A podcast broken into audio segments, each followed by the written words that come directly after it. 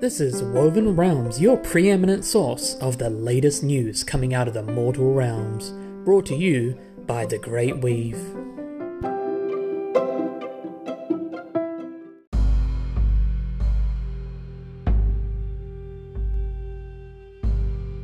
The day was a perfect day for flying.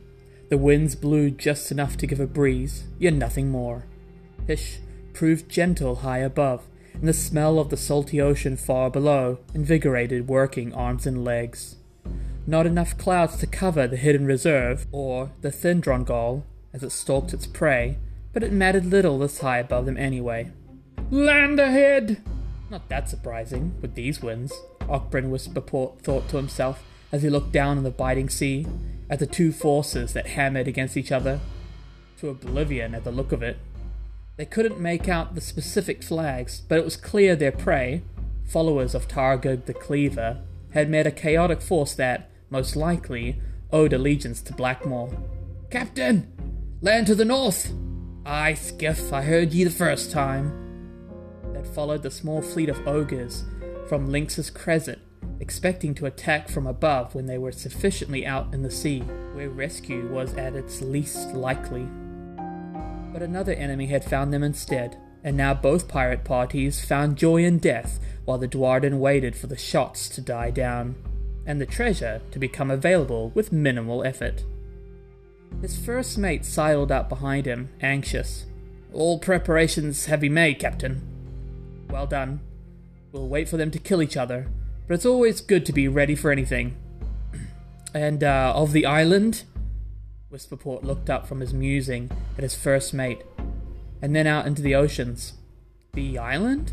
Aye, sir, the one Skiff sees.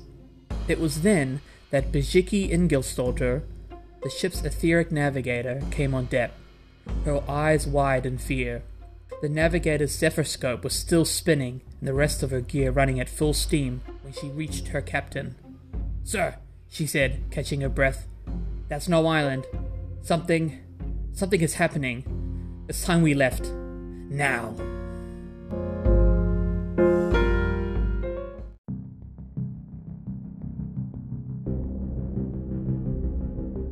The structure in front of Varen was a truly large, arcane construction, built from salvaged parts from the remains of an ancient civilization that had lived here. Recently, some significant additions had been made. A massive Seraphon artifact was now attached above the old machinery, allowing huge sections of the structure to float, most likely to be able to move more nimbly and perform more efficiently. Lines of slag haulers were moving throughout the area. Massive pens of creatures were down there as well, with all manner of creatures, all of which were large though. By his blood. Arux, this is something different. Most certainly. But what is it exactly? An extractor, a voice said to their side. Larissa had obviously looked up from her furious writing long enough to notice the shift in the group. You can see them, there, she said, pointing down to a section of the machinery where individuals lined up in neat rows. They're collecting what's being extracted and whatever they have in their hands. Varen squinted down into the valley, but for his life he couldn't even make out the individuals well enough, let alone work out what they were holding. What about those? he asked, pointing to two giant vessels that sat nearby the primary machinery. I cannot be sure, Larissa replied, but I could hazard a guess. She pointed down to the huge creatures held up in the pens. If the small vials are for those creatures, then those, she said, while eyeing the mega gargant sized containers, are for something of an entirely different ilk. Impossible! Irex exclaimed. What could they possibly expect to tame that needs such a huge amount of amber blood?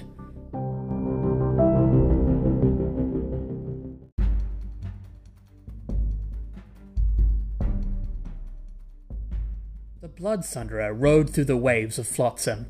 The town swirled and crashed against itself far below them beneath the brine, along with those ships of his fleet that had been docked in the area. Crovar's ship wasn't the only one fleeing the destruction. Towards the horizon, he could see dozens of other vessels, all moving further into the biting sea as fast as they could. And it all started very quickly, the shore buckling and shifting. Most had assumed that another earthquake had hit nearby, but it hadn't stopped. The beaches had collapsed, harbors had been pulled into the drink, and the shore began to eat the sea. Evidently, after the initial shock of the crust clawing up the ocean, an equilibrium of sorts had been reached, with the shore still moving, but the coast no longer further collapsing. Bloodsunderer had managed to stay clear of much of the destruction due to the quick thinking of her captain, as well as a good amount of luck. They hadn't been docked, and Blackmore had been awake and prepping the crew for departure when the initial shockwaves had happened. Now they were simply part of an ever increasing flotilla of ships, owing allegiance to all factions, that sailed towards the biting sea, and hopefully towards some level of safety. They've taken so much, Larissa writes in her notebook, and if this amber blood is supposed to tame, or calm, or subdue, well, it only spells doom for us. For what has been taken here has been kept so deep for so long. Who would even remember what Rondhol was like before this blood soothed its mighty anger? What happens when the chains are removed from an entire continent? The land has awoken, Provar muttered to himself. This. this changes everything.